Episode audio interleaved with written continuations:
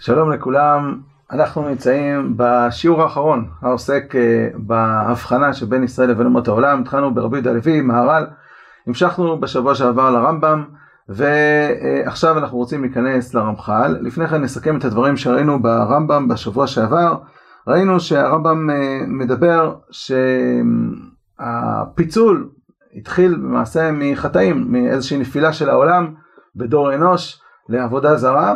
כאשר אברהם אבינו קורא בשם השם ובעקבות זה נבחר לייעוד הגדול שזה הקריאה בשם השם וזה ההבחנה המיוחדת שבין ישראל לבין אומות העולם שישראל תפקידם לא רק לקיים את המצוות של האלוה אלא בעיקר לקדש ולפרסם את שם השם אה, בעולם.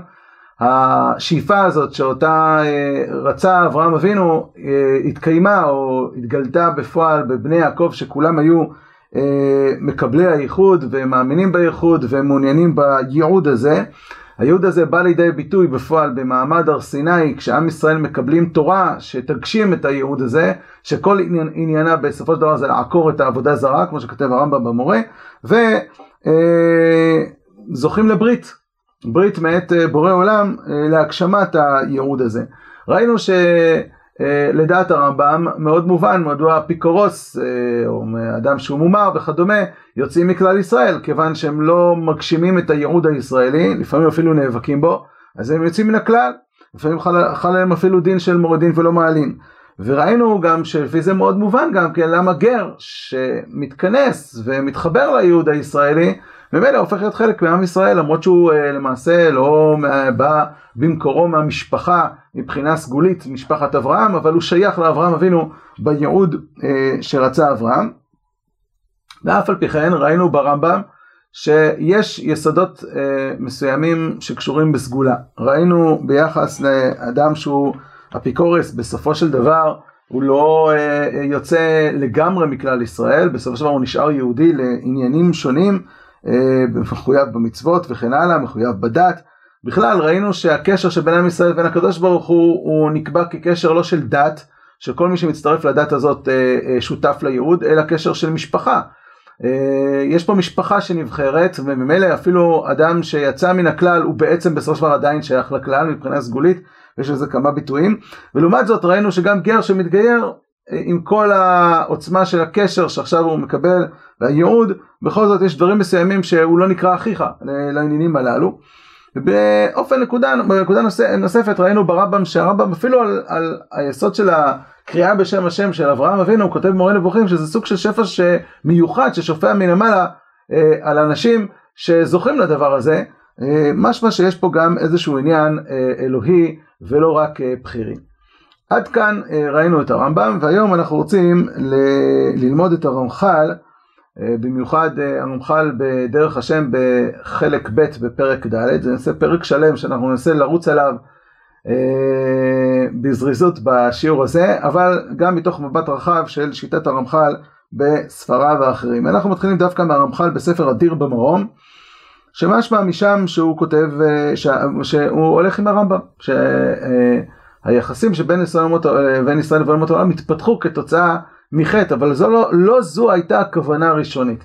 הכוונה הראשונית הייתה למעשה שכולם יהיו באותו, באותה הבחנה, בשווה, כך כותב אה, הרמח"ל בספר עדי במרום, דע כי לא כעבודה אשר לנו עתה, היא העבודה אשר הייתה לאדם בראשונה. ותראה איך הדברים הולכים בסדרי מדרגותיהם. כי עד אברהם לא הבדיל הקדוש ברוך הוא מה בין האומות. והיה חפץ שיתוקן כל העולם בשווה. אם כן, מפורש, מפורש הרמח"ל נוגע בשתי נקודות שראינו אותן אה, ברמב"ם. אחד, שהפרדת ישראל מאומות העולם, ההבדלה הזאת, היא לא הייתה לכתחילה, היא, היא תוצאה של משהו, אבל מראש הקדוש ברוך הוא רוצה שיתוקן כל העולם בשווה. זאת אה, נקודה אחת. נקודה שנייה, שנקודת הפיצול היא בימי אברהם אבינו. אה, בשונה ממה שהיינו במהר"ל או ברבי יהודה הלוי, אה, אברהם אבינו, כנראה שוב פעם, בגלל היסוד של הקריאה בשם השם, בגלל היסוד שהוא אה, עשה מעשים שבגללם הוא נבחר לדבר הזה. מצד שני, הרמח"ל בדעת תבונות כותב דברים אחרים. הנה עיקר הנבראים הוא האדם, בעיקר האדם כנסת ישראל. וכבר אמרו זיכרונם לברכה בירושלמי וכולי, מלכי השרת יושבים מבחוץ וישראל מבפנים, דכתיב כעת יעקב, יאמר ליעקב ולישראל מה פעל אל. שישראל כבר מוכנים הם מצד עצמם להיות לעבודתו יתברך. כן, פה הרמח"ל מדבר על איזושהי סגולה פנימית, הוא לא מדבר פה על איזשהו ייעוד, הוא לא מדבר פה על איזשהו קבלת תפקיד, הוא מדבר על כך שישראל מצד עצמם מוכנים כבר לעבודתו יתברך. יש להם מוכנות סגולית, עוד לפני בכלל שקיבלו את התורה, יש להם מוכנות, התאמה סגולית לתורה, לתורת השם. וגם הוא אומר שכנסת ישראל היא עיקר האדם, כן? אדם אתם במובן הזה. אז יש לנו פה שני ביטויים ברמח"ל שנראים כמו רבי יהודה הלוי. גם בספר אדיר במרום עצמו כותב, המר... כותב הרמח"ל כך, דומה מאוד למהר"ל שראינו, וצריך שתדע כי סוד כל עניין הספירות הוא התורה, וזהו עניין קדימת התורה לכל המציאות. כי מה שהוקבע בנטיית הרצון היה דווקא עניין התורה, וביסודה, ובסודה היה המציאות הולך ונעשה. ברור שאם כל תכלית התורה הוא לבאר את העבודה זרה מן העולם שהתפתחה בימי דור אנוש, קשה להגיד שהתורה קדמה לעולם והתורה קדמה לכל המציאות. ואז מוסיף עוד הרמח"ל וכותב, והיא עצמה עניין האומה הקדושה, שנאמר בה ישראל עלו במחשבה. כי בסוד המחשבה הזאת הם נמצאו ליסוד ושורש של כל המציאות. אז רבי הרמח"ל מדגיש שישראל כן, האומה הישראלית הם עמלו, עלו בשורש, עוד קודם הבריאה, לפני נפילה לחטאים, עוד לפני נפילה להכל, עוד לפני שאברהם קורא בשם השם, יש כבר מושג שנקרא ישראל, הם השורש והיסוד של כל המציאות, ממש כמו שאומר המהר"ל, שבעצם הם התוכנית העיקרית של הבריאה, וכל השאר זה תוספות, כל השאר זה סוג של אה, אמצעים להגשמת הייעוד הזה, שזה אה, ישראל. יש פה ממש שפה אחרת לחלוטין מאשר השפה שראינו לפני כן, שהקדוש ברוך הוא היה חפץ שיתוקן כל העולם בשווה. אמ, להבנת אה, הצדדים הללו שאנחנו מוצאים ברמח"ל, אנחנו אה, אה, נלמד את הדברים שלו בדרך השם ונראה בעצם את התמונה המלאה. למעשה אנחנו רואים ברמח"ל משהו שמבטא איזשהו פאזל שלם, זאת אומרת מצד אחד הוא מדבר בשפה ריאלית ומהר"לית, ומצד שני הוא מדבר בשפה רמב"מית. אמ, גם יש בידול בראשיתי וגם יש הבדלה שהיא בדיעבד. ויכול להיות שיש פה שני נושאים. נושא אחד זה איזשהו בידול בראשיתי, ונושא שני זה נושא של הבדלה שהוא תוצאה מאיזושהי אה, תאונה אה, או איזשהו חטא. והדברים הללו יתבררו מיד בהמשך. אז אנחנו אה, לומדים עכשיו בדרך השם חלק ב' פרק ד'. קודם כל הרמח"ל מגדיר את השאלה שאיתה פתחנו את השיעורים. אומר הרמח"ל, מן העניינים העמוקים שבהנהגתו יתברך שמו, הוא עניין ישראל ואומות העולם. שמצד טבע האנושי, נראה היותם שווים באמת. כלומר, כשאתה מסתכל על יהודי ומסתכל על הגול, אז בדברים הטבעיים הם נראים אותו דבר, שניהם אוכלים, שניהם שותים, שניהם יש בהם תביעות מוסריות וכן הלאה, הם נראים אותו דבר. גם שניהם נבראו מאותו, או נוצרו מאותו אדם, אדם הראשון. אז נראה שמצד הטבע האנושי הם שווים באמת. ומצד ענייני התורה, כן, זה שהקדוש ברוך הוא חייב אותנו במצוות ושאנחנו מיוחדים במצוות, הם שונים שינוי גדול ונבדלים כמינים מתחלפים לגמרי. אז הנה לנו, הפתיחה כבר נוקטת את שני הצדדים. מצד אחד יש צד שהוא שווה מאוד, מצד שני זה נראה שהם ממש מינים שונים לחלוטין. אז הם מינים שונים או שהם שווים בהחלט. והנה עתה נבהר עניין זה ביאור מספיק ונפרש מה שבו מדמים זה לזה ומה שבו מתחלפים, כלומר שונים, זה מזה. אה, אולי לפני כן ניתן שתי הקדמות לתורת הרמח"ל, כי מי שלא למד את הרמח"ל בדרך השם בחלק א', יתקשה להבין אולי חלק מהדברים שנגיד כאן, אז שתי נקודות בתורת הרמח"ל, שכל אחת מהן צריכה, אה, צריכה הבהרה גדולה, אבל נגיד אותן במשפט אחד. אחד, לדעת הרמח"ל, עיקר תורת הרמח"ל, שתכלית המצוות זה ליצור מצב שהגוף יהיה מוכן להזדכך אה, ולעלות לעינוגי הנשמה, כן? אה, מטרת המצוות הלא תעשה, אה, להכין את הגוף ככה שהוא יהיה תואם וישר להארת הנשמה, ומטרת מצוות העשה זה להאיר את הנשמה בגוף באופן כזה שהיא תזכך אותו עד כדי כך, ש... וזה העניין של חיי העולם הבא, שהגוף מזדכך והולך בדרכי הנשמה ומתענג במנהוגי הנשמה שזה ידיעת השם וכולי. אז זה יסוד אחד. היסוד השני שקרה משהו בעקבות חטא אדם הראשון. לפני חטאו של אדם הראשון היה, הייתה התאמה בין הנשמה והגוף באופן כזה שהמצוות, שהאדם הראשון אם היה עושה אותם, היה מעלה, באמת מזכך את הגוף, ומיד היה זוכה לשלמות שלו לנצח.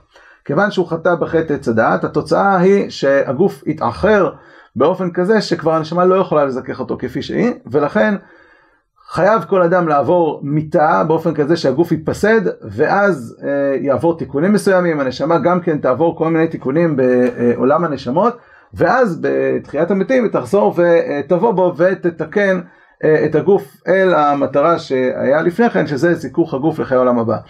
אה, שזה כתוצאה מחטאו של אדם הראשון, עכשיו יש שני שלבים בדרך לתיקון. אז אלה הם שתי הנקודות, שתי הקדמות, כל אחת מהן צריכה הרחבה גדולה ולימוד גדול, אבל אנחנו uh, כרגע ניקח את זה כנקודות יסוד כדי להבין את דברי הרמח"ל כאן. אומר הרמח"ל, אדם הראשון קודם חטאו היה במצב עליון מאוד ממה שהוא האדם עתה, כן? Uh, בניגוד למה שיש עתה שהנשמה לא יכולה לזכך את הגוף, כל המצוות שאדם עושה היא מקבלת כוח בכוחות במצב פוטנציאלי אבל היא לא יכולה לממש את זה עד תחיית המתים וכבר ביארנו עניין זה ומדרגת האנושיות, וכבר ביארנו עניין זה. מדרגת האנושיות לפי המצב ההוא הייתה מדרגה נכבדת מאוד, כי האדם היה במצב שלפני החטא שהוא מוכן להערת הנשמה, הנשמה הייתה יכולה מיד להעלות אותו ולזכך אותו. ראויה למעלה הרמה הנצחית, ללא מיתה, כמו שכתבנו. ואילו לא היה חוטא, היה משתלם ומתעלה עוד עילוי על עילוי. והנה באותו מצב הטוב, עוד לפני החץ, היה לו להוליד תולדות, מספר משוער מחוכמתו יתברך שמו, על פי אמיתת מה שראוי לשלמות הנהנים בטובו יתברך שמו. במילים אחרות, אדם הראשון, אם לא היה חוטא, היה מוליד. כמה היה מוליד? בהמשך אומר הרמח"ל, 71 אומות. 70 אומות, ועוד אה, אומה אחת שנקראת ישראל, שכל אחת מהן ראויה למטרה הסופית, שזה חיי העולם הבא. כל ה-71. וכולם נהנים עמו בטוב, בטוב ההוא, אם לא היה חוטא. אמנם התולדות האלה, שהיה ראוי שיוליד, נגזרו ונשארו מלפניו יתברך כשמו משוערים במדרגות, בהדרגות מיוחדות. כלומר, זה לא שכולם, כל ה-71 הללו הם שווים. הם שווים במטרה הסופית של חיי העולם הבא. הם שווים במטרה הסופית הזאת שהם יכולים לעבוד כדי לזכות לחיי העולם הבא. אבל, הם במדרגות שונות, פירוש שיהיה בהם ראשים ונטפלים, שורשים וענפים נמשכים זה אחר זה בסדר מיוחד כעניינות וענפיהם. מספר עניינות ומספר ענפים הכל משוער בתכלית הדקדוק. אני אתן משל למה הדבר דומה לכיתה, שבכיתה הזאת יש אה, יכולות שונות עם אנשים שנולדו עם אה, מוכנות שונה, אחד הוא חכם גדול, אחד פחות, אבל כולם בעלי יכולת ללמוד ולהצליח בסופו של דבר להגיע לזכאות לבגרות, כולם. אבל ברור שבסופו של דבר כשהם יגיעו לבגרות, אחד יהיה עם ציוני 100, אחד יהיה עם ציוני 70, אבל כולם יש להם את היכולת להגיע לבגרות נמצאים בבית ספר שמאפשר את זה ו- וכן הלאה, אבל עם מדרגות שונות, עם מוכנות שונה. אתם כבר רואים למעשה שהרמח"ל מדבר מצד אחד על שוויון, במהו השוויון? ביכולת שכל אחד ואחד מבאי העולם להגיע לזיכוך הגוף ולחיי העולם הבא, אבל המדרגות הן מדרגות שונות. יש מדרגות שונות שהן בילד אין נולדו כך במציאות. כלומר, האדם הראשון היה צריך להוליד שיעור מסוים של תולדות, כפי שרואים אחר כך בהמשך זה 70 אומות אה, וישראל ועם הבחנות ביניהם, עם מדרגות ביניהם שכולם בנקודה הזאת הם אה, שווים. מה קרה אחרי החטא? הנה בחטאו ירד מאוד אדם הראשון ממדרגתו ונכלל מן החושך בעכירות שיעור גדול כמו שכתבנו לעיל, זה בחלק א'. וכלל המין האנושי ירד ממדרגתו ועמד במדרגה שפלה מאוד בלתי ראויה למעלה הרמה הנצחית שהתעדד לה בראשונה ולא נשאר מזומן ומוכן אלא למדרגה פחותה ממנה, פחיתות רב מבחינה הזאת הוליד תולדות בעולם, כולם במדרגה השפלה הזאת שזכרנו. אמנם אף על פי כן לא חדל להימצא בכלל מדרגת המין האנושי מצד שורשו האמיתי, בחינה עליונה מן הבחינה ש... שהיה המין הזה אז בזמן קלקולו. ולא נדחה האדם הראשון לגמרי, שלא יוכל לשוב אל המדרגה העליונה. אבל נמצא בפועל במדרגה שפלה, בבחינה כוחנית מדרגה עליונה. אז אומר הרמח"ל, המצב אחרי חטאו של אדם ראשון, כל המין האנושי שוב פעם בשווה, כולם שווים. יש ביניהם מדרגות פנימיות, אבל כולם שווים בנקודה אחת, שעכשיו הם לא יכולים לזכות לחיי העולם הבא כפי שהם, אפילו אם יקיימו עכשיו את כל מצוות השם, הם לא יוכלו להגיע העולם הבא, הם יצטרכו לעבור תהליך אמיתה, יצטרכו לעבור תהליך של שיט אלפי שנה ועלמא וחד חרוב, תחיית המתים וחיי העולם הבא, השלב, אה, אה, הם עכשיו נמצאים במצב שהם רק פוטנציאלית ראויים לחיי העולם הבא, אבל לא מעשית. אה, מעשית הם, הם, הם צריכים לעבור איזשהו תהליך. עדיין כולם בשווה. ואז, והנה נתן האדון ברוך הוא מלפני כל התולדות ההם, שנמצאו באותו הזמן, את הבחירה. שיתחזקו וישתדלו להתעלות מן המדרגה השפלה ולשים עצמם במדרגה העליונה. והניח להם זמן לדבר, כמו ששיערה החוכמה העליונה היותו נאות להשתדלות הזה. על דרך מה שמנחת לנו עתה, שנהיה משגים השלימות בקיבוץ, בקיבוץ בני העולם הבא. כלומר, הוא נתן זמן של השתדלות כדי להיות ראויים אה, לחזור למקום הזה שיזכו אה, מחדש לעבוד לחיי העולם הבא. ואת הזמן הזה הוא חילק לשניים, שורשי וענפי. מה זה אומר? הרי כבר אמרנו לפני כן, שעוד לפני החטא, האדם הראשון היה צריך להוליד תולדות בשיעור מסוים שיהיו כל מיני אומות עם מדרגות שונות באומות, כולם זכאים העולם הבא. אחרי החטא אומר הקדוש ברוך הוא עכשיו אני נותן זמן, כולכם תעבדו עד הרגע שבו יהיה את ההפרדה של האומות. ואז ברגע שיגיעו, יגיע המצב ל-70 אומות בישראל, תהיה השקפה אלוקית. מי מבין האומות, מישראל, שיהיה זכאי לכך, הוא יוכל להתקבע עם הקומה הזאת שהוא יוכל להשיג חיי עולם הבא. ובעצם יוכל לתקן את חטא הדם הראשון. ומי שלא ראוי באותו זמן, הוא יתקבע במדרגה השפלה של האדם הראשון אחרי החטא, שהוא לא יוכל להשיג את חיי העולם הבא.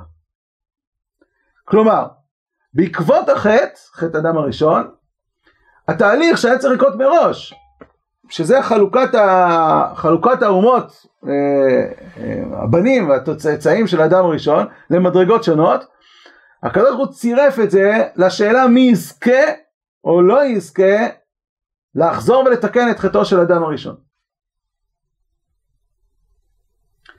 אה, מתי הזמן הזה? זמן הפלגה. זמן הפלגה הוא זמן ארוך, כי תהליך ההתגבשות של האומות אמנם מתחיל בימי פלג, אבל הוא ממשיך הלאה, הרי יש גם את אברהם, יצחק, יעקב וכולי, עד שעם ישראל בעצמו הופך להיות אומה, כל האומות הולכים ומתגבשים, אבל זה תהליך שבסופו של דבר, סוף תקופת אה, דור הפלגה, פחות או יותר ימי אברהם אבינו, כשהיה פחות או יותר בן 40, כבר יש הרבה אומות שהם מתעצבים אה, לעצמם, וכל אחת מקבלת את הקומה שלה. והיה הזמן הזה מהאדם הראשון עד זמן הפלגה. והנה כל אותו הזמן לא חדלו הצדיקים, דורשים את האמת, חנוך, מתושלח, שם ועבר, מזהירים אותם שיתקנו את עצמם. וכיוון שהתמלא סעתם של הבריות וזמן הפלגה, שפט במידת משפטו יתברך, שמו היות ראוי שיגמר זמן ההשתדלות השורשי. זהו. אני עכשיו מסתכל, מי שעכשיו ראוי, השורש שלו, שהתפתח, יש פה עכשיו ראש אומת אה, אה, כנען, יש ראש אומת מצרים, ראש אה, אומת אה, פלישתים. כל אחת מהקבוצות הללו, אני עכשיו מסתכל עליה, רואה את המצב שלה ומקבע אותה בסוגיית חטאו של אדם הראשון. מי ראוי ומי לא ראוי. מי ראוי לחזור למצב הקודם, ומי ראוי שיישאר במצב השפל שלא ראוי לחיי העולם הבא. ואז השגיח יתברך שמו על כל בני האדם, וראה כל המדרגות שהיה ראוי שיקבעו בהם האנשים כפי מעשיהם, וקבעם בם בבחינה השורשית. טוב, מה קרה בפועל? אומר אה, הרמח"ל, עולם נמצאו כולם לפי המשפט העליון, ראויים להישאר במדרגה האנושית השפלה שהגיעו לה, האדם הראשון בתולדותיו מלפני החטא, לא גבוהים מזה כלל. ואברהם לבדו נבחר במעשיו ונתעלה, ונקבע להיות אילן מעולה ועיקר כפי המציאות האנושית במדרגו, במדרגתו העליונה, וניתן לו להוציא ענפיו כפי חוקו. ואז נחלק העולם בשבעים אומות, כל אחד מהם במדרגה ידועה, כי כבר מראשית הבריאה עוד לפני החטא יש ביניהם מדרגות, אולם כולם בבחינת האנושיות בשפלותו, וישראל בבחינת האנושיות בעילויו. והנה אחר העניין הזה נסתם שער השורשים, והתחיל גלגול ההנהגה בענפים. כל אחד לפי עניינו, זהו. כלומר, מאותו רגע יש לנו עכשיו הבדלה. הבדלה שהיא בדיעבד. אם האדם הראשון לא היה חוטא, כל האנושות כולה הייתה ראויה למדרגת חיי העולם הבא. גם אחרי אחרי. אם אומות העולם, או חלקים מאומות העולם, היו מקבלים על עצמם לעבוד את האל, והיו מגיעים לדור הפלגה, לקו הסיום, היו מגיעים למצב שהיו רואים לחיי העולם הבא, אז היו עוד קבוצות חוץ מעם ישראל שהיו רואים לחיי העולם הבא. אבל בסופו של דבר, מי שנשאר אה, ראוי למדרגה הזאת זה רק ישראל, ואז נוצר מצב ההבדלה, שהיא תוצאה של דיעבד בין ישראל לבין אומות העולם. עדיין, אומר הרמח"ל, שיש שני שערים שנשארו פתוחים בשלב הזה. שער אחד זה עד מתן תורה, הקדוש ברוך הוא עוד אפשר לאומות למי שרוצה להצטרף, ברגע שהיה יציאה ממצרים, היה התגלות גדולה של אה, שם השם בעולם ומתן תורה, היה אפשרות לאומות העולם להצטרף מי שרוצה, אבל אף אחד לא רצה להצטרף, לא כאומה לפחות, יתרו כיחיד, אבל לא כאומה, ולכן נסתם השער הזה לאומות העולם לחלוטין. בעצם דור הפלגה, הסיום הסופי שלו היה מעמד הר סיני. אה, יציאת מצרים ומתן תורה, שאז בעצם הענף הזה שנקרא ישראל, הגיע לשלמותו, שזה 60 ריבו נשמות. חלון הזדמנות נוסף, או שער פתוח שנשאר פתוח לדורות, זה ברמת הפרטים. וכך כותב הרמח"ל, מרוב טובו וחסדו יתברך שמו, גזר ונתן מקום, אפילו לענפי שאר האומות, שבבחירתם ומעשיהם יעקרו עצמם משורשם, ויוכללו בענפיו של אברהם אבינו עליו השלום אם ירצו. כן, זה משהו אה, אב לגרים. כלומר, אי אפשר שאומה שלמה עכשיו תשנה את טבעיותה, אבל יחיד באומה יכול לעקור את עצמו מהענף שלו ולהתקלל בענף של אברהם אבינו. עכשיו שימו לב, בתפיסה של הרמח"ל אין פה משהו מחודש, כי בעצם האם המדרגה הזאת, מדרגה שהוא ראוי לה? הוא ראוי לה, ברמת, כבר מהאדם הראשון היה ראוי לה. הוא התנוון, זאת מדרגה שהייתה קיימת בו והתנוונה בו בעקבות האומה, שלא, לא, בדור הפלגה לא הייתה ראויה. הגר ברגע שהוא מתגייר הוא בעצם מחיה מחדש כוח או זכות שקיימת בו מראש מקדם. כי רצה הקדוש ברוך הוא שיתוקן כל העולם בשווה. קרה הדבר, חטא האדם הראשון, קרה דור הפלגה, חטאו דור הפלגה, התוצאה הסופית הייתה שרק ישראל ראויים לדורות למדרגה הראשונה, לחזור למדרגה הראשונה, אבל יחידים מאומות העולם שרוצים להצטרף לזה עדיין יכולים להצטרף. עוד דבר נוסף, כותב הרמח"ל, שגם מאומות העולם גם אומות העולם, אם יקיימו שם מצוות בני נוח, יש להם איזשהו מימד של חיי עולם הבא, אה, אבל הוא נמוך בהרבה לעומת תרי"ג מצוות של ישראל. אז אם כך, אם אנחנו מסכמים את דברי הרמח"ל, ואני מודה שרצנו הרצנו פה פרק ארוך ברמח"ל עם המון המון פרטים, בעזרת השם, שנלמד את הלימוד היומי של הרמח"ל. וזה נמצא בחלק, בכרך ה' בעזרת השם, בלמד אביב דרכו, אז שנראה, נלמד את הרמח"ל, נלמד את הפרק הזה בהרחבה ובעיון עמוק, ונראה את כל הפרטים הללו עם כל אה, אה, המרחב שיש בהם. אבל אם אנחנו נסכם את הרמח"ל מתוך המבט שלנו של הפרק הזה, אה, ונראה מה ראינו עד עכשיו, אז מה ראינו? ראינו שהרמח"ל כותב שהבנים של אדם הראשון לפני החטא וגם אחרי החטא עד דור הפלגה היו שווים. היו שווים ורצה הקדוש ברוך הוא שיתוקן כל העולם בשווה.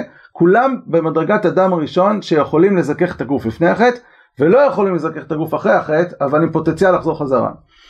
ראינו שבדור הפלגה בעקבות חטאי האומות ובעקבות זה שאברהם אבינו נשאר אה, יחיד במעלתו ורצונו לעבוד את האלוה, אז נבחר השורש האברהמי אה, להישאר עם הזכאות אה, לחזור למדרגת קודם החטא ולזכך את הגוף לחיי העולם הבא, וכל שאר האומות בבחירתם הרעה אה, התנוונה להם האפשרות הזאת שהייתה קיימת בהם לפני החטא.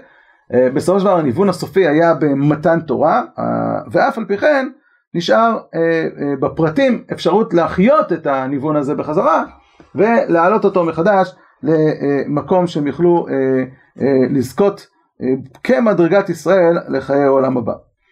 הרמח"ל לכאורה מעלה כמה קשיים בתיאור שהוא מתאר. קודם כל התיאור הזה הוא מאוד מאוד דומה לתיאור של הרמב"ם, נכון?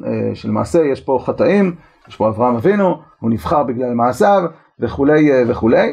יכול להיות שיש פה זווית מאוד מעניינת שאצל הרמב"ם הרמב"ם מדבר על הייעוד של הקריאה בשם השם ואילו הרמח"ל מדבר על עצם היכולת לתקן אפילו את עצמנו, כן? היכולת להגיע לחיי העולם הבא ברמה, ברמה הפרטית וגם ברמת העולם, שיש אומה שהיא זו שפועלת לתיקונים על ידי המצוות, שזה באופן כללי הבחנה מאוד מאוד מהותית בין המקובלים לבין הרמב"ם בכל תפיסת המצוות, האם המצוות הן מצוות מחנכות, הן אה, מוסיפות לנו דעת, הן מחנכות את עולם המידות שלנו, מתקנות את החברה, או שמטרת אה, המצוות זה תיקונים, זה דברים שפועלים במציאות להוביל את העולם לתיקונו במובנים רוחניים. אז זה שתי שפות של המצוות, אבל בסוף המבנה של החלוקה בין ישראל לבין אומות העולם הוא אותו מבנה ממש. יש לנו את אה, אדם הראשון, הכל בשווה, יש לנו נקודת פיצול אה, ראשונית בימי אברהם אבינו, הנקודת פיצול הזאת מגיעה לשיא במעמד הר סיני, ויש דלת כניסה לגרים שיכולים אה, להיכנס פנימה, ומובן שבין אם זה ייעוד, בין אם זה איזושהי יכולת תיקונית פנימית על ידי המצוות, אבל ששייכת בהם מראש מקדם, רק התנוונה, יש אפשרות להבין איך זה חוזר ומתחיה מחדש. יש לנו שתי שאלות על הרמח"ל. שאלה אחת, אז הסיפור הזה של אברהם אבינו שנבחר הוא מקרי לחלוטין? כלומר, תאורטית אם בתקופת דור הפלגה אברהם אבינו אה, היה כמו תרח אביו ולא היה בוחר בבחירה, אז בסופו של דבר, ולעומת זאת יכול להיות שהעם הכנעני, אה, הכנען היה ככה אה, מתחזק במצוות, בבחירתו, אז למעשה מי שהיה עם ישראל זה היו הכנענים, ומי שהיה הכנענים זה היו ישראל, כלומר העסק פה היה בחירי אה, לחלוטין.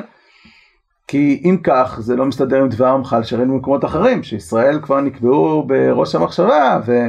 וכולי וכולי.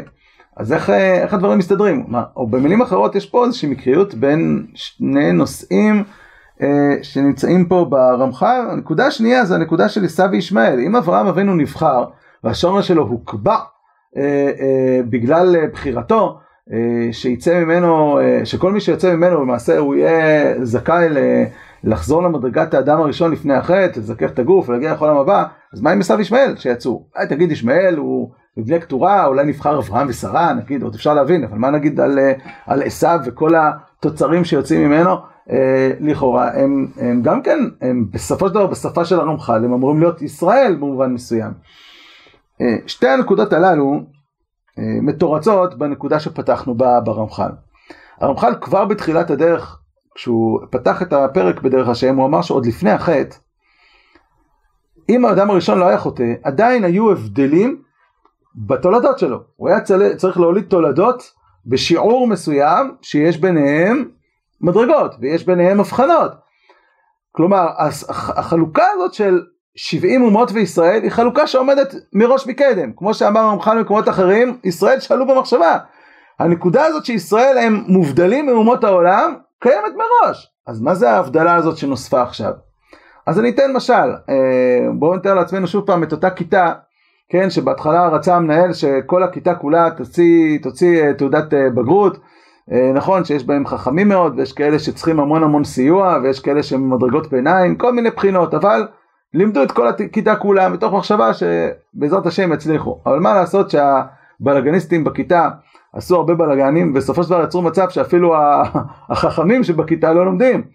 ואז אה, החליט המנהל שמה שהוא עושה הוא מבדיל, הוא לוקח עכשיו את קבוצת החכמים בנפרד ומלמד אותם, בתקווה שאחרי שהוא ילמד אותם והם עצמם יציעו בגרות, אחר כך הם יצליחו גם ללמד את האחרים ולתקן בסופו של דבר את כל הכיתה, אולי אפילו את כל בית הספר, שיוציאו תעודת אה, בגרות. אז אם אנחנו שואלים, למה דווקא הוא הוציא את החכמים? למה דווקא החכמים האלה, אלה שרצו ללמוד? התשובה היא משום שהם נולדו חכמים, הם נולדו עם רצון ללמוד, יש להם יכולות שלא קיימות באחרים. ולכן אה, בסופו של דבר ברור שכשנוצרה נקודת הבחירה אז מי שצעק אה, חבר'ה תפסיקו להפריע ובואו אה, נשב ללמד זה החבר'ה החכמים. או במילים אחרות ברור שיש נקודה סגולית ויש נקודה בחירית. כבר בהתחלה, גם כשרצה המנהל לתקן את כל הכיתה בשווה, שכולם בסופו של דבר ישיגו תעודת בגרות, אז היו כאלה חכמים, שהם, אה, והאמת אם אנחנו מדברים על בורא ולא סתם על מנהל, שכבר מראש מקדם שם את האופציה הזאת קיימת, כדי שמה? כי יש חופש בחירה לאדם, כדי שחופש בחירה לא יהרוס את כל הבריאה כולה, ותמיד יהיה אפשרות של תיקון. יש צד מסוים שנקרא ישראל, שהצד הזה שנקרא ישראל, אפילו אם כולם יהיו נחמדים, כולם יהיו בסדר, תמיד יהיה כוח ישראלי שהוא זה שמוביל את הכל, שהוא זה אה, שדבק באלוה, שהוא זה שהוא בנים אתם להשם אלוקיכם עוד מראש מקדם. אלא מאי? אה, אם יהיה מצב של חטא, ויהיה מצב של, אה, אה, בעקבות חופש הבחירה, יהיה מצב של התפרקות, אז תמיד יהיה איזשהו גורם שבסופו של דבר יישאר במקום המקודש, ויישאר במקום שהוא יוכל גם לפעול בבחירתו, גם כדי לתקן את עצמו, וגם בסופו של דבר להיות הכלי שמוציא לפועל גם את התיקון של, של השאר. אז אם כן, יש לנו בעצם חלוקה אצל הרמח"ל לשתי בחינות. יש את ההבדלה הבראשיתית שהיא קיימת, ויש את הבידול, אני הייתי קורא לזה הפוך, הבידול הבראשיתי, ואת ההבדלה שהיא נעשית בדיעבד בעקבות החטאים. יש שתי הבחנות בין ישראל לבין אה, אומות העולם. ולא רק שיש שתי הבחנות, אלא הן קשורות אחת בשנייה, והן מסייעות אחת לשנייה. כי אם לא היה את היסוד הסגולי מראש מקדם בראשית הבריאה, אז העולם היה יכול להגיע לאבדון טוטאלי. אבל זה בדיוק הכוח ההשגחה האלוקי, שהוא כבר מראש מקדם מכניס גם את הצד הסגולי לפעול במציאות, ולא נותן למציאות שהצד הבכירי אה, אה, ישפיע על הכל. אז בעצם למעשה ברמח"ל נמצא גם הרמב"ם וגם נמצא רבי יהודה הלוי והמהר"ל, כולם נמצאים, לא רק שהם כולם נמצאים, הם גם קשורים זה בזה ומשפיעים זה על זה ומסייעים זה לזה וזה התוכנית האלוקית שמתגלית פה ברמח"ל בצורה נפלאה. אומר הרמח"ל במאמר הגאולה, נכון, לעם ישראל יש תפקיד לתקן עולם, לעם ישראל יש תפקיד אה, אה, אה, מה שנקרא לעשות את מה שאומות העולם לא עשו או אה, בחרו לא לעשות אבל יש גם צד מסוים של אומות של ישראל, שהוא, הם נבדלים, שהם לא שייכים, שאומות העולם לא שייכים בהם, מעולם לא היו שייכים בהם, עוד מראש מקדם. וככה הוא כותב, צריך שתדע, כי אף על פי שגם האומות יתקנו, הנה ייבחנו תמיד בני ישראל מהן. כי אף בחזור פלחי כוכביה אל תחת הקדושה, עוד תגדל מעלת ישראל עליהם הרבה. וגם לזמן העתיד שישובו כל האומות אל האמת, בגויים לא יתחשב. כי כל האומות לא יהיו אלה מדרגת עבדים, אבל ישראל בנים הם על השם. על כן הירוד שבישראל יותר הוא ממלך שבאומות. הנה לנו משפט ריאלי. יש צד מסוים, שאפילו שאתה לוקח את אומות העולם שיהיו במצב כבר מתוקן, שכולם יקראו בשם השם, כולם יבואו לעובדו שכם אחד, הנה העולם מגיע לתיקונו, הייעוד שהרמב"ם אה, מציג, יגיע לתכליתו. גם אז, בסופו של דבר, יש הבחנה בין ישראל ואומות העולם שהיא הבחנה שקשורה בצד הסגולי. בנים אתם להשם אלוקיכם. הירוד שבישראל הוא יותר ממלך שבאומות, כפי שהיינו גם במערה, ברבי יהודה הלוי, במאמר חמישי פרק כ'. אז למה, נשאל את הרמח"ל, למה אתה כל כך הרבה מדבר דווקא על הצד הבכירי, דווקא על הצד שישראל ואומות העולם שווים ברמת העיקרון, דווקא על הצד שהיינו שווים אבל משהו התנוון אצלם אבל הוא יכול לחזור?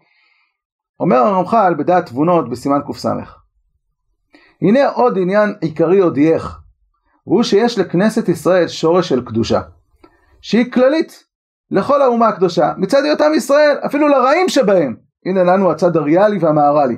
שהרי אמרו ברותינו זכרונה לברכה אף על פי שחטא ישראל הוא. ואף על פי שדבר זה מושרש בעניינים גבוהים מאוד, בהיות ישראל משתלשלים ממנו יתברך, זה ממש השפה של המהר"ל, כמו שאמר הכתוב חלקי השם אמרה נפשי על כן אוכי לו, אף על פי כן הנהגת האומות הרבה והרחבה מאוד בכל סדרי הנמצאות לטוב או למוטב אינה תלויה בזה, אלא בעניין המעשים של בני אדם, לדון כל אחד כפי מעשיו. נכון שיש צד סגולי שמבחין בין ישראל לבין אומות העולם עוד מראש מקדם, אבל הצד הסגולי הזה שיש לו שורשים עמוקים מאוד, גבוהים מאוד, הם פחות משמעותיים ברמת הפעילות של האלוה בעולם. רמת הפעילות בעולם עוסקת בעיקר בצד של התיקון, ובצד של התיקון זה בעיקר הצד הבכירי. גם במצוות ראינו את זה. שאלנו, האם אין צדדים מסוימים שהצד הסגולי הישראלי מופיע? ישראל שחטא ישראל הוא? נכון, יש דבר כזה. אם הישראל הזה שהמיר את דתו יוליד בן, הבן הזה גם כן יהיה ישראלי. הוא גם חייב uh, במצוות. Uh, האם אין צד מסוים שגר שמתגייר, יש איזושהי זווית מסוימת מתוך כלל המצוות ששם עדיין יש הבחנה? יש. יש בצד של, ה, uh, של החיתון וכדומה. אבל ב-99% מעולם המצוות שלנו, מעולם ההתייחסות החברתית שלנו, היחס ליהודים מומר הוא יותר גרוע מאשר לגוי. והיחס לגר שהתגייר הוא יחס יותר אהוב מאשר ישראל. כלומר, הצד הבכירי הוא צד שהוא מאוד מאוד נוכח במציאות, ולכן אנחנו מאוד מאוד מדברים בו. הצד הסגולי קיים, אבל הוא קיים וההשלכות המעשיות שלו הן מאוד מאוד קטנות, הן מאוד מאוד אה, מינוריות. אבל הסגולה הזאת פועלת כשהיא צריכה לפעול, ויש לה אה, משמעות כשהיא צריכה לפעול. אה, אז זה הסיבה, אומר הרמח"ל, שאנחנו פחות מדברים על הצד הסגולי, אם כי זה קיים. אם כי זה קיים, ולפעמים שוב פעם הצד הסגולי הוא, הוא מעגן, הוא שומר, הוא מנהל את הצד הבכירי, אבל הצד הבכירי הוא הצד שמופיע בפועל, והוא הצד שאנחנו צריכים להתייחס אליו בפועל כנקודה הכי מרכזית. האם אני, הצדדים הללו, שני הצדדים הללו, נמצאים גם במהר"ל? התשובה היא שבפירוש כן. לפני שנראה את המהר"ל, נזכיר מושג, אה, המושג צלם אלוקים מתפרש על פי אה, אה, ראשונים ואחרונים שונים בהתאם לשיטות השונות של מה אנחנו מדגישים בתפקיד האדם ותפקיד התורה ומהות המצוות.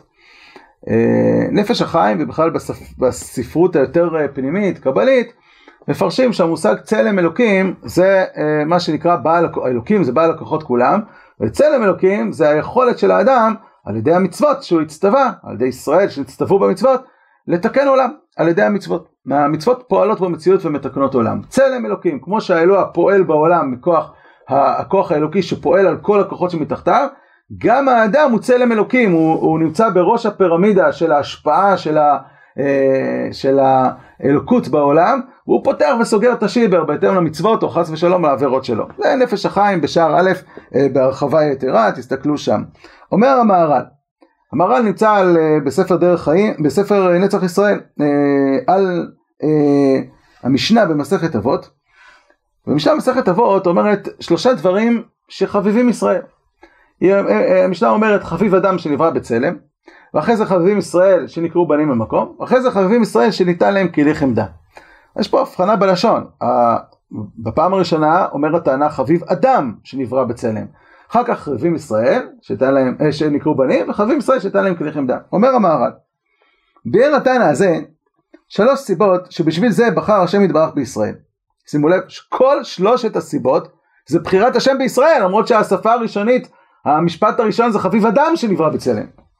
לכך אמר חביב אדם שנברא בצלם אלוהים, שזה מורה כי האדם הוא הבריאה השלמה שבכל הנמצאים, שהרי נברא בצלם אלוהים, ואין שלמות יותר מזה כאשר נברא בצלם אלוהים.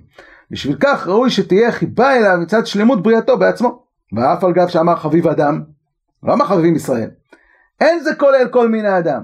כי כבר אמרו מוחמד זכרונה לברכה אתם קרואים אדם ואין אומות העולם קרואים אדם. כאילו אמר כי שלמות הבריאה שהיא לאדם בפרט הוא לישראל ולא לאומות. כאשר ביארנו פעמים הרבה שישראל בפרט נקראים אדם. עכשיו עולה שאלה, אם כך, אז למה בפעמים הבאות כתוב חביבים ישראל? אם האדם זה ישראל, אז תגיד בכל שלושת הפעמים, או תגיד אדם או תגיד ישראל, אבל החלוקה בין הראשונה לבין שתי, שתי המעלות השניות אה, צריכה ביור. ואף כי המעלה הזאת אינה רק לישראל בלבד, אמר על זה חביב האדם. וזה כי הפרש גדול יש בין המעלה הזאת לבין שאר המעלות שזכר אחר כך, שאינם רק לישראל, ואין חלק ונחלה כלל לשאר האומות, לא כן שם אדם. אף אגב שמדרגה הזאת אינה שייכת רק לישראל ולא לאומות, מכל מקום יש לאומות שם אדם במה? כי נקראו אדם בשביל הצלם האלוהי, כי דכתיב נעשה אדם בצלמנו. שרק אצל, אצל, רק שאצל האומות צורת האדם בטלה אצל הגוף, כי מצד הגוף החומרי מתבטל הצלם האלוהי הזה שהוא לאדם. וכאילו הוא כולו חומרי, ואין כצלם אלוהי הזה. מכל מקום נמצא הצלם הזה אצל שאר האומות, רק שהוא בטל ואינו נחשב לכלום. וכך אמר חביב האדם ולא אמר חביב ישראל שנקראו בצלם אלוהים, מפני כי יש להם לאומות הצלם הזה שנבראו בו האדם.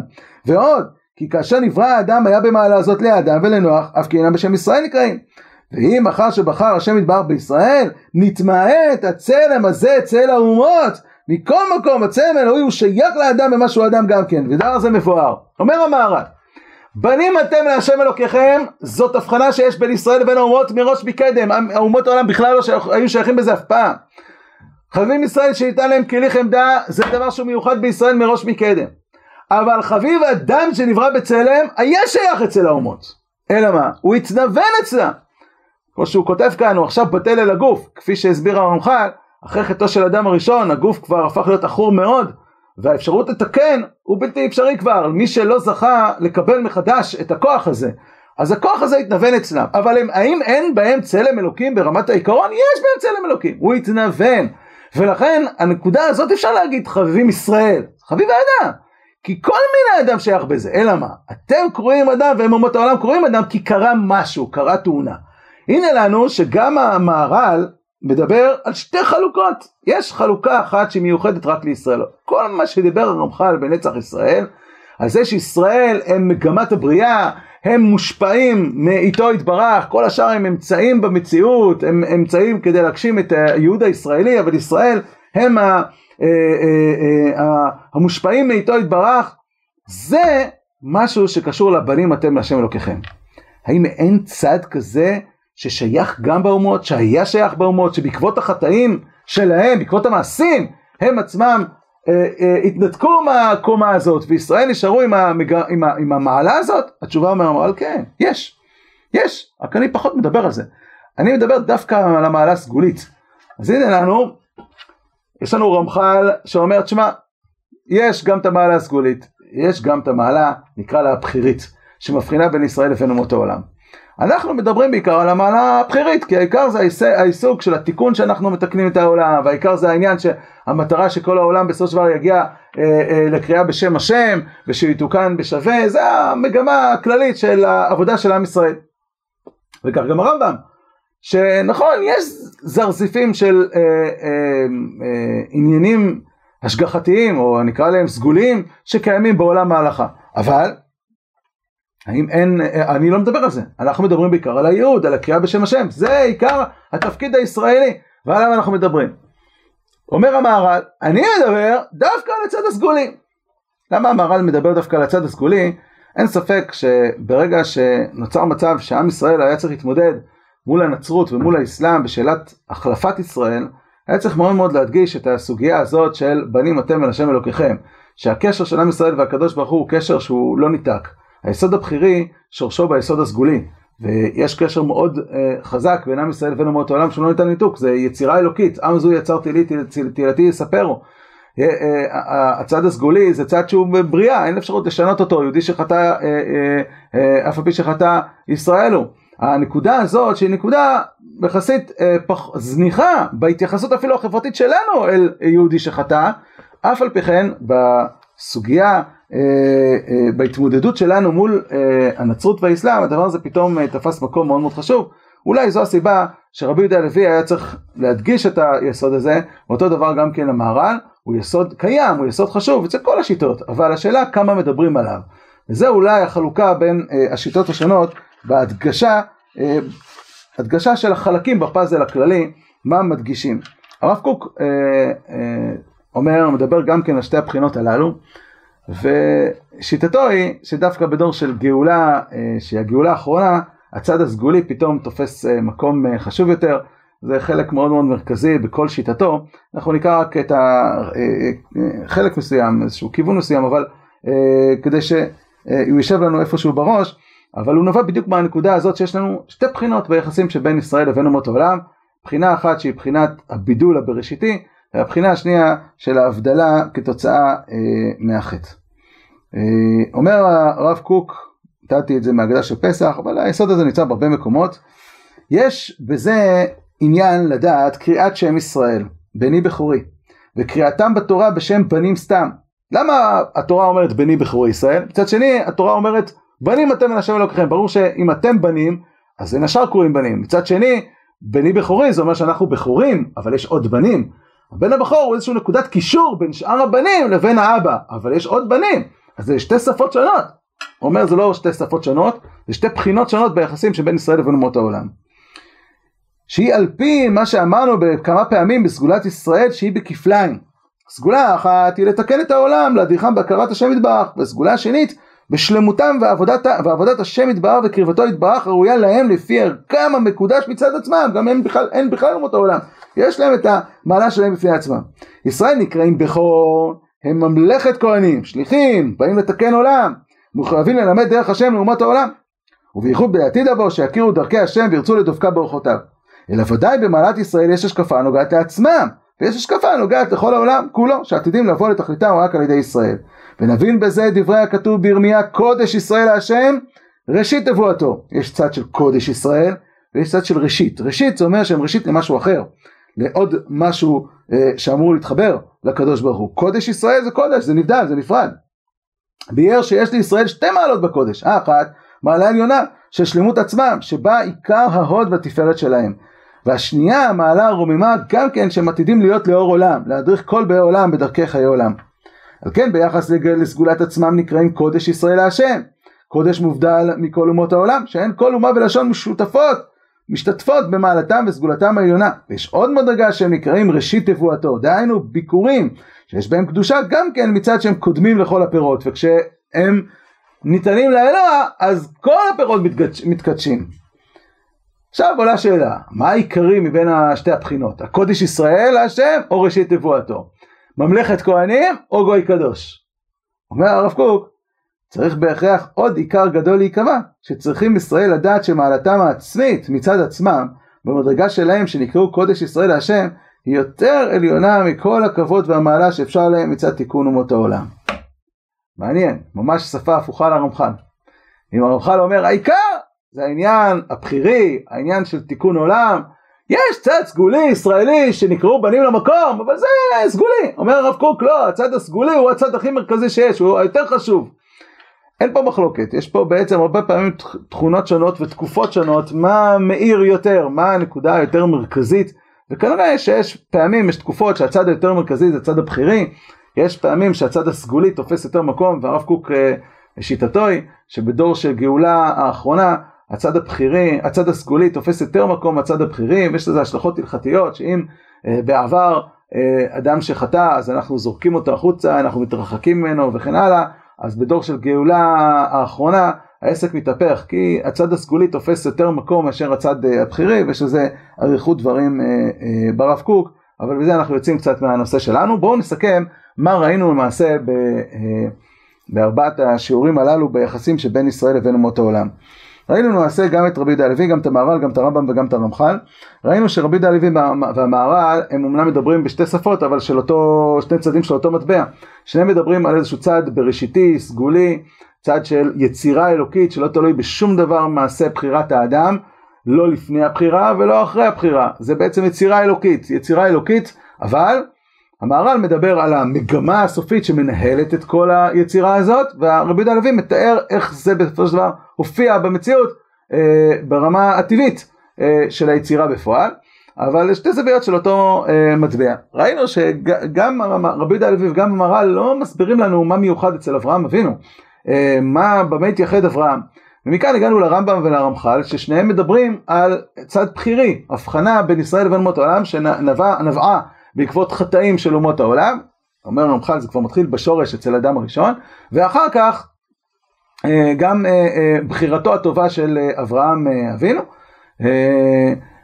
גם פה יש שתי זוויות שאולי בשיעור הבא אנחנו ננסה להרחיב טיפה יותר.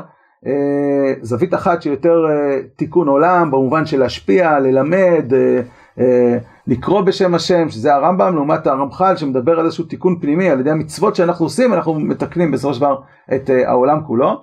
אבל התוצאה הסופית היא בעצם עוסקת בתיקון הכללי.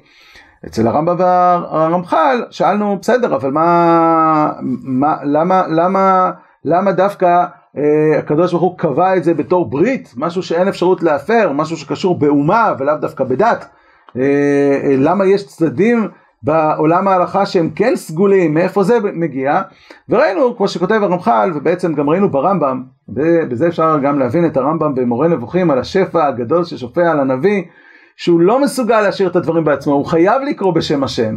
למה דווקא זה שפע על אברהם אבינו? הרי אמרנו שהכל בחירי. נכון, בחירי, אבל הבחירה הרבה פעמים מושפעת גם מהסגולה. הסגולה לא נותנת לבחירה, נותנת לגבולות, ולא נותנת לעולם אה, להתפרק לגמרי, ולכן זה שישראל אה, עלו במחשבה בראשית הדרך, קיבע גם כן את הבחינה השנייה המיוחדת בין ישראל לבין אומות העולם, שזה היכולת לתקן עולם. אה, אז אנחנו רואים בעצם שגם בראשונים הזוויות השונות שיש בשיח שלהם הם אה, לא רק שהם לא אה, מנוגדים אלא משלימים אחת את השנייה אבל באמת כל אחד מדגיש זווית אחרת ויכול להיות שראה זווית אחרת שהיא יותר חשובה יותר משמעותית להדגיש אותה.